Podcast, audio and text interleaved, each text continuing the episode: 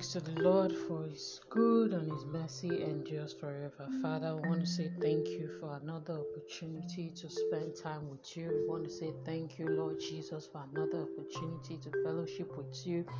I want to say thank you, Lord Jesus, for another opportunity to come to your presence. We want to say thank you, Lord Jesus, for another opportunity to listen to your word. I want to say thank you, Lord Jesus, for all that you do in our lives. Thank you, Lord Jesus, for the protection that you have over us when we know it and when we don't. Lord, I give you all the glory and adoration.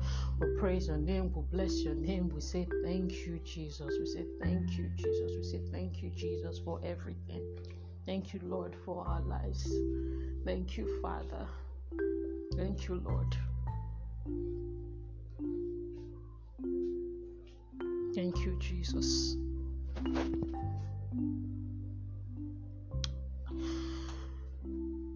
This is the Life Spring by One Diva. My name is Nkechi Emmanuel Lade, called Sage.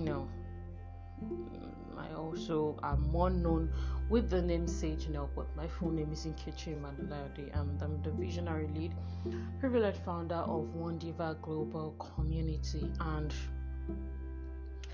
I did not plan to record this podcast today. The message for today that was planned earlier on was a written message. It was actually a written message, and we'll take it next time soon.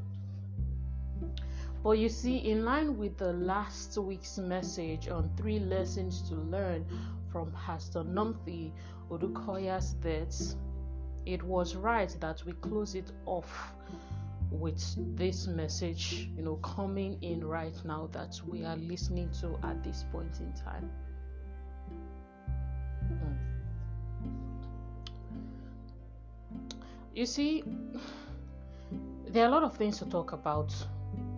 And for those who have known me for a while, there are a lot of things that I teach. I teach on self discovery, relationship, vision, purpose, leadership. There are all of these things that I teach and more character development. But it's also important, and this comes under character because I like to focus on craft, competence, and character. It's also important that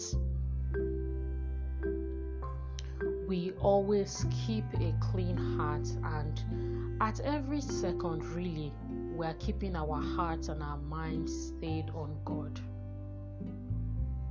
i will say that again it is very important that we always keep a clean heart and at every second we are keeping our hearts and our minds stayed on god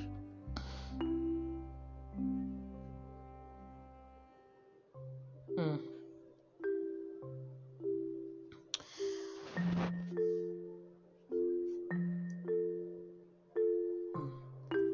Okay. I'm having a lot of pauses in this message, not because I don't know what to say, but I want you to really think about what I am actually saying. I don't want you to see it as no, see it as a heart-to-heart conversation. See it as a heart-to-heart conversation, which really is, which really is, you know. Just some minutes ago, I had a motorbike accident. If you're in Nigeria, it is called Okada, but popularly known as motorbike Okada motorbike accident, and it was something.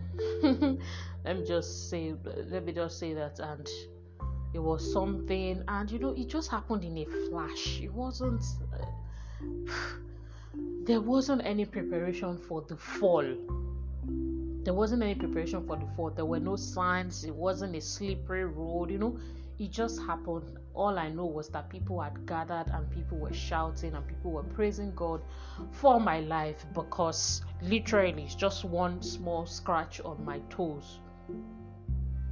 And I it, it started to for me, I started to be again the first partaker of the message that the Lord had preached to Ross uh, or preached through me in last week's message that what if what if that was it? And I'm not this is not to make anybody feel oh oh a certain way. No. It's a question of we must continue to review our heart per second and per minute. Not because anything is going to happen, but because there is it is it is of high importance that we are continually and constantly in communion with God because earth is a place that we are passing through. It's not our final destination. So, like I said in one of, I've, I've said this in different messages.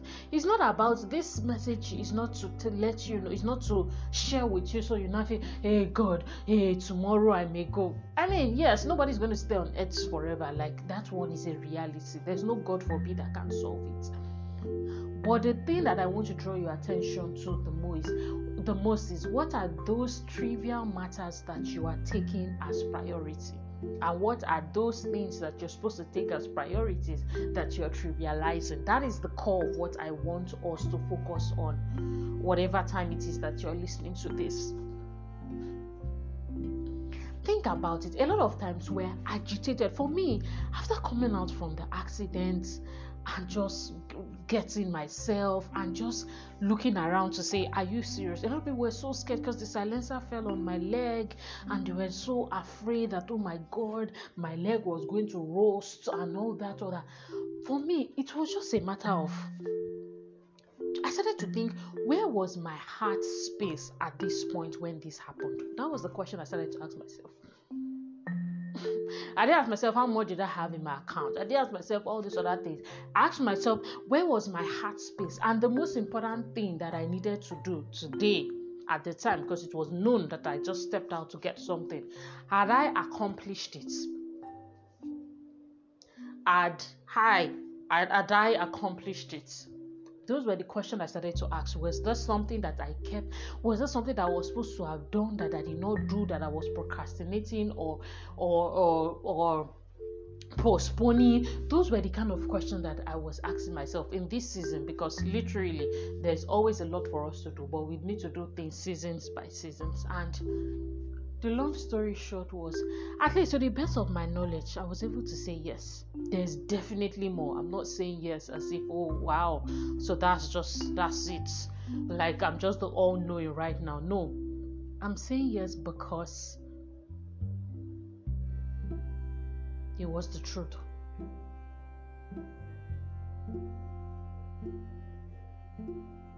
and so, as we step into a new month, at the time that this is being recorded, it's recorded in the month of November, the last Thursday for November. I've been doing it personally. I want you to revisit the things that you take as high importance. Now, I don't even mean your work, your family, your purpose. That's not what I'm talking about. I'm talking about the things you worry about the things you worry about are those the things that God would have you place your mind on and keep your attention on? Or are you worrying about those things because society is putting pressure on you? Revisit the way you love. Are you loving people because they love you back? Or are you loving people because that's the right thing to actually do. How do you talk to people? How do you reverence people? How do you communicate? How do you lead? How do you see people? How do you treat your employer? Are you a wicked employee? Using not maximizing time where you have been placed in, and we see this again and again in different parts of the Bible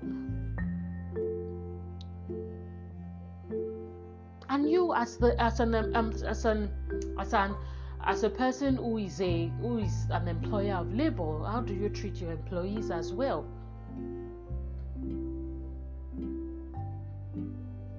So those you if you know me if you know me personally you know i'm a question woman. I'm a question girl. I like to ask questions you know why i like to ask questions? They help us think they help us think. Sometimes yes you do need to be stuffed up with knowledge and wisdom and understanding. But many times one of the greatest things that can be birthed out of our lives really are birthed from the place of answering deep and well-meaning questions. So this message this heart-to-heart conversation with you today is to help you rearrange. I want you to see, and I've preached this message before, I want you to see your heart as a space, let's say your living room. How is it? How does it look right now? Is it scattered? Where the wall clock is supposed to be is the wall clock on the floor. Where are the books supposed to be? Where are the chairs supposed to be? Where's the curtain supposed to be hanging? Which color of curtain fits the color of your wall and the color of your personality and vision and purpose? What's your current mind space we can never get tired of this message because many people deceive themselves, even you listening. You deceive yourself sometimes. That oh no, it's fine until they go and meet someone and see that they're still on unforgiveness, or until they go and meet someone and see that they're still hurting, until they go and see someone and they remember that you know there's just something that they haven't sorted out. One of the best lessons that we can learn from Jesus was that he was a man who lived light. Uh, here's what I mean. It was a man, I'll say that again, it was a man who lived lightly. Lightly doesn't mean it wasn't deep. Please don't get it wrong. I mean, it was light, he didn't carry baggages.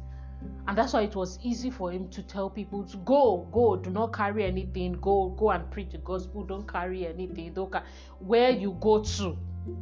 Literally, if they offer you water and you know they offer you something, that is uh, that is that should be the case or that is how it should be. But do not carry don't carry your mansion don't carry your you know don't carry all of those heavy baggages that people usually carry.